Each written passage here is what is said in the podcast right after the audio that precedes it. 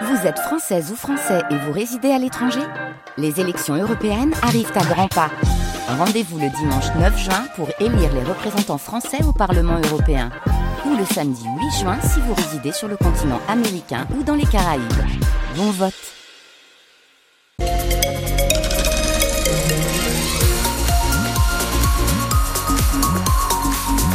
Nouvel accident sur les routes de la région et c'est Patrice qui nous rejoint pour nous le signaler. Bonjour Patrice. Bonjour. Accident sur la 25 dans le sens Dunkerque vers Lille, juste avant l'os. Qu'est-ce qui se passe Alors, il y en a deux motards au sol et euh, euh, quatre voitures. Alors, est-ce qu'elles sont impliquées? Est-ce qu'elles protègent?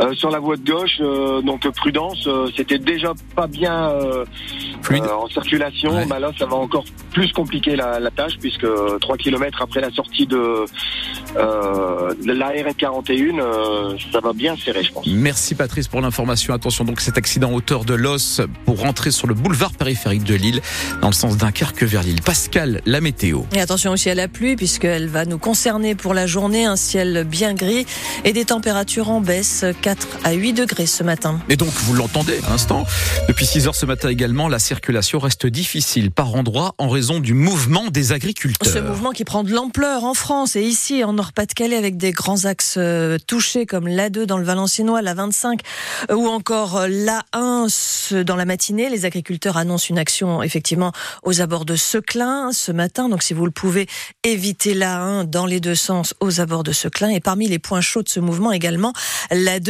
où vous vous trouvez, Bradley de Souza. Où êtes-vous précisément? Eh bien, je suis sur une portion de l'autoroute A2 entre Valenciennes et Aulnoy-les-Valenciennes, là où une quinzaine d'agriculteurs euh, ont passé la nuit. Certains sont d'ailleurs euh, en train de repartir. Vous entendez peut-être derrière moi euh, les bruits des moteurs des tracteurs. Et la relève doit arriver, me disaient les agriculteurs, car cette première nuit sur la 2 a été assez compliquée avec notamment des températures négatives.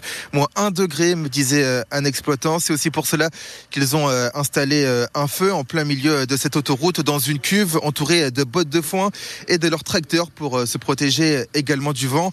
Là, Pascal, euh, le jour se lève ici dans le Valenciennois et autour de gâteaux et de boissons euh, gazeuses, de ce qui ressemble à un petit déjeuner pour les agriculteurs. Ils racontent là qu'ils ne comptent pas lever le camp. L'autoroute A2 sera donc bloquée toute la journée. Merci Bradley. Et donc on fera un nouveau point Absolument. circulation à la fin de ce journal puisque ça va s'intensifier et se complexifier. La FNSEA a réclamé des aides immédiates pour les agriculteurs et un allègement des contraintes environnementales. Le syndicat agricole désormais rejoint par les jeunes agriculteurs a listé 24 revendications.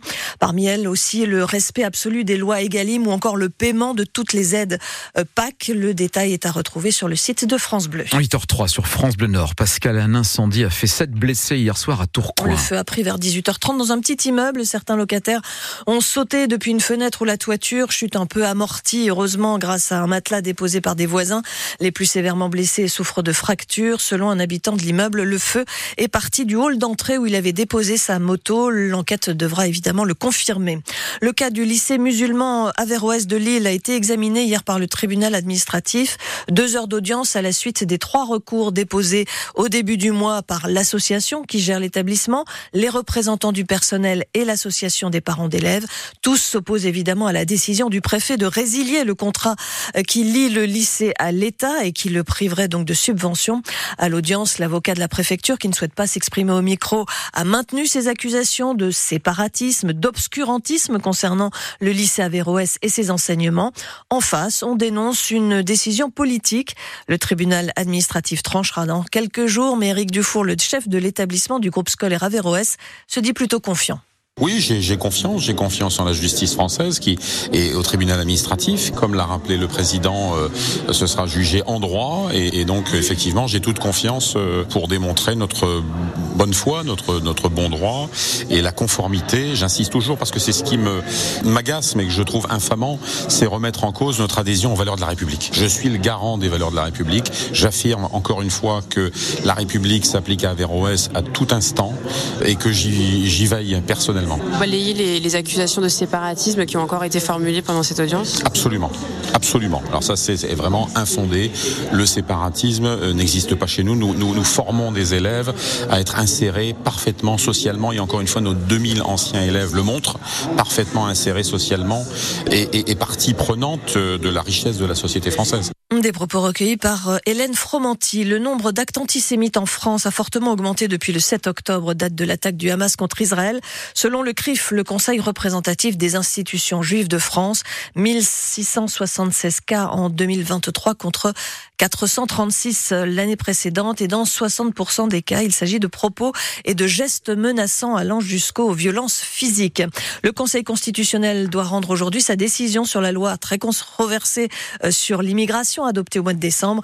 Plusieurs dispositions sont menacées comme la restriction du groupe regroupement familial, l'accès aux prestations sociales ou encore la fin du droit du sol automatique. La solidarité entre communes après les inondations du début du mois dans le Pas-de-Calais. Depuis mardi et jusqu'à ce soir, 10 agents de la ville de Saint-Amand-les-Eaux sont à Arc pour nettoyer des sites appartenant à la ville, le parc municipal, la salle des fêtes ou encore les locaux des services techniques. Saint-Amand-les-Eaux qui a également livré deux frigos et deux congélateurs au Resto du Cœur ainsi que 17 000 bouteilles d'eau minérale qui vont être partagées avec Blandec. Une immense tristesse maintenant, Pascal, parce que ça ne marche pas à tous les coups, il faut dire les choses. Hier soir, la hiérarchie a été respectée. Fini n'a pas renversé Montpellier en Coupe de France de football. Trois divisions les séparent et depuis hier soir, quatre buts également. Montpellier s'est imposé facilement, même si Fini a bien résisté pendant une heure avant le premier but marqué à la 59e minute. Score final donc 4-0. Thomas de Parmentier, le buteur face à Rouen au tour précédent, regrette cette défaite, mais évidemment il l'accepte. Le 4-0, je trouve qu'il fait mal. Donc euh, voilà, la déception, elle est surtout sur le, score large. Après, perdre, euh, voilà, ça reste honorable. On sait que c'est une Ligue 1, on n'avait rien à perdre. Voilà, après, je pense que c'est toujours un peu frustrant quand on a un plan de jeu où on essaye de tenir le plus longtemps possible, essayer de sortir sur un coup et marquer. Moi, je trouve qu'on c'est du terrain avec la fatigue. Je sais pas si je suis assez lucide, mais je trouve que euh, quand on a pris ce premier but, on est sorti un petit peu plus et j'aurais voulu nous voir peut-être un petit peu plus haut sur le terrain et peut-être les faire douter un petit peu plus à ce niveau-là mais bon, après voilà, c'est l'histoire d'un match et, et c'est comme ça, il faut l'accepter il reste deux clubs nordistes encore en lice dans cette Coupe de France de football, Lille et Valenciennes, qui joueront donc les, deux, les huitièmes de finale.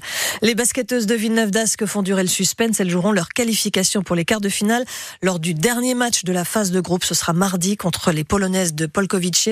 Hier soir, elles ont raté le coche en perdant leur rencontre contre Basketland de 80-71.